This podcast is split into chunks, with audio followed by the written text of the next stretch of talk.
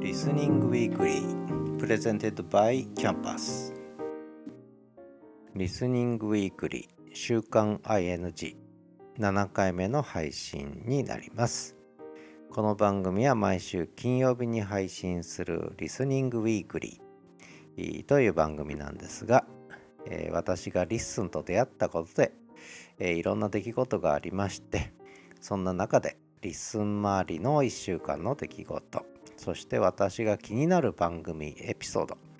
などを紹介していくことそれから合わせて私の1週間も振り返らせていただくとそういう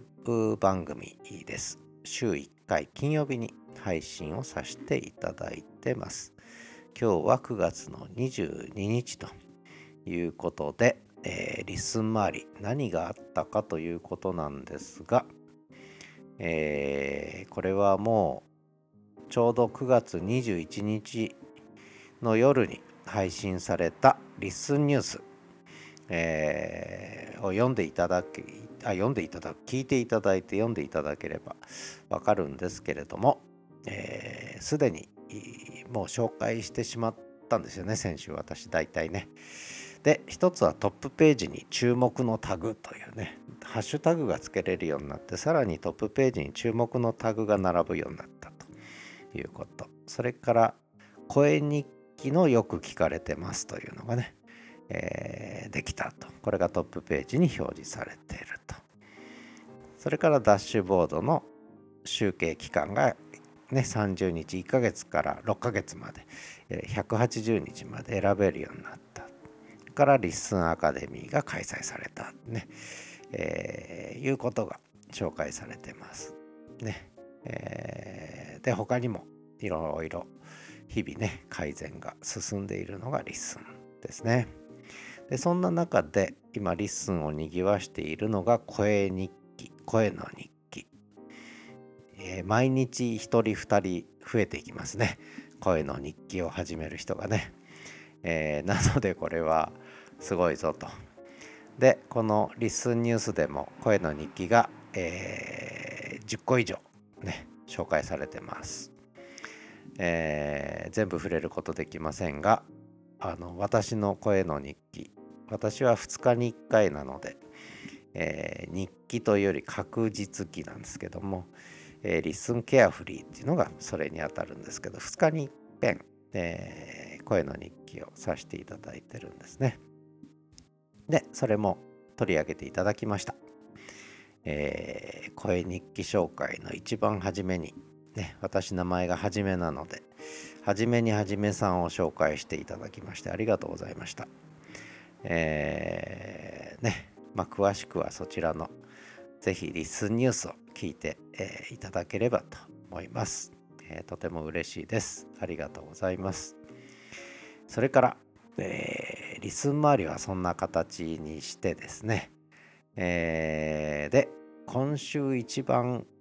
気になったというより真剣に聞いてしまったエピソード。私が今週1週間で一番真剣に聞いてしまったエピソードは9月17日配信のモリチンさん。成功うどく銀。ねなかなか渋いタイトルなの番組なんですが成功うどく銀。ね銀じますの銀ですけどもの24の14のエピソード「すべての道は東京に通ず」という話ですね。えー、京都から新潟の燕三条に行かれるという話でそれでどうやって行くのが一番いいだろうということで、えー、そこで結局、えー、京都から行くのに東京に新幹線で出て東京から、えー、上越新幹線で行った方がまあ早いし合理的かなという話とかあるいは京都からもう夜行バスで行くってね。あるいは特急ですね。ライチョウサンダーバード使って金沢まで行くのかなあれは、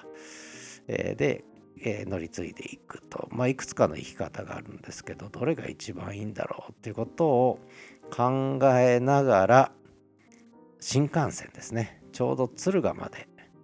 えー、北陸新幹線が来年3月に開通するんですか。これ私10年ぐらい前かな。もう10年近く前に福井とかよく出張してたんですけどちょうど福井駅も綺麗になってねそれからもう新幹線が通るぞっつってね何年何月開業なんていうのが始まった頃によく福井行ってたんですけどその後ずっと行ってないんですけれどもあのあいよいよ来年3月かという話ででその福井も通る金沢から福井とって敦賀まで開通するんですがその北陸新幹線の経済効果投資効果はどうなんだろうということをいろんなリファレンスを使って検証していると。素晴らしいですね。研究レポートですね。もうね調査レポートです。になってるということとそれからさらに新大阪までね新幹線を伸ばす計画があるんですがこれ伸ばす意味あるんですか？っていう検討までされてるっていうことで、えー、これはもうね日本列島改造論田中角栄が日本地図広げてねこうやって、えー、ね、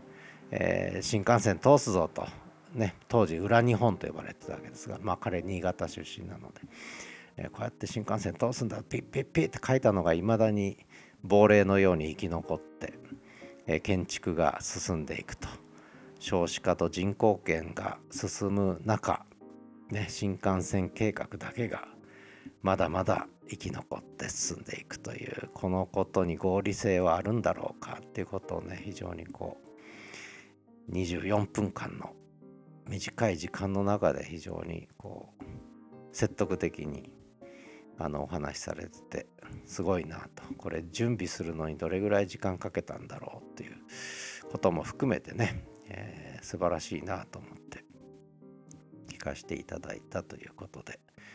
まだお聞きになってない方は是非ね聞いていただくといいんじゃないかなと特に北陸とかねあの辺り新幹線とかいろいろ気になる方ねえー、聞いてみたらいいかなと思います。で私あの名古屋にずっと住んでて7年前まで。で名古屋から福井金沢の出張って結構年に数回行ってたんですね。でその時に悩んだのが新幹線で米原乗り継ぎであとは白鷺。白鷺っていうのがね名古屋福井通ってるんですけどで行くのか。えー、まあ米原で乗り継ぐか乗り継がないかっていうことがねいつも悩ましいとこだったんですが、まあ、料金はほとんど変わらない。一緒だったのかな？ほとんど変わらない。で時間だけが違うんですよね。20分ぐらい違うのかな？えー、で20分のために乗り換えるのがいいのかどうかってね。歩かなきゃいけないし駅でちょっと待たなきゃいけないし。で私はだいたい白鷺に乗り続ける方が78割だったかな。まあ時間の都合で新幹線乗り換えたりとかちょっと疲れてるからもう新幹線で乗り換えようかっていうこともありましたけどねまあこれもね新大阪からだとライチョウとサンダーバードってあるんですけどで福井ってのはね結構関西圏で名古屋にも結構近いんですけど名古屋関西でこう引っ張り合ってるみたいな地域なんですけどね。厳密に言うと北陸に入んのか入んないのかぐらいの、えー、位置に実はあったりするんですがまあそんなことを思い出しながら聞かせていただきました。はい。あのとても深い考察であの勉強になりました。ありがとうございました。で、えー、あとは最後私の1週間の LISTEN ですね、えー、ポッドキャスト配信をちょっと振り返らせていただきますがえー、っと結構喋りましたね、えー、ちょっとダーッと振り返らせていただくと、えー、深掘りライブ。毎週金曜日の夜にやってるんですけども、えー、と9月15日の夜深掘りライブ日本の私立大学の運営と経営を考えるその2を喋らせていただきました。30分ほど。それから土曜日の朝に公開ダラダライブってなってまして、えー、これは札幌オープンスタジオから私の自宅ですけどね。からダラダラと30分を喋らせていただいてます。それからリスンケアフリー。これ声で書く日記で2日に1回の隔日記なんですけども、えー、一応声日記の仲間入りさせていただいてますがこれを2日に1回配信してきました。それから Listen to Me で Listen for What というエピソード、えー、それから始めるラジオキャンパス Sunday と Wednesday、えー、やらせていただいてその Sunday の方でですね17日配信の映画の春っていうのを思い出しちゃったんですね喋ってるうちにね。でその映画の春のことを、えー、Listen to Movies っていうちょっと映画 映画紹介の番組立ち上げちゃったんです。でそこで春を紹介させていただきました。でさらに、えー、本木正弘さんの「遊びの時間は終わらない」っていうね、えー、これは実は「四股踏んじゃった」と同じ時期に撮影されててほぼ同じ時期に公開されたんですが「四股踏んじゃった」に隠れてあんまり目立ってないけどすごく好きな映画なんですね。遊びの時間終わらない。それについても語ってます、えー、Listen to Movies ってやつね。ぜひ聞いてください。あとは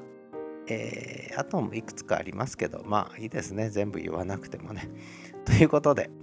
えー、こんなところかな。結構この1週間はいろいろ喋ったね。あ本の紹介もしてますね。ということで、えー、来週は次回は9月29日ですね。9月終わっちゃいますね。えー、リスニングウィークリーでした。ではまた。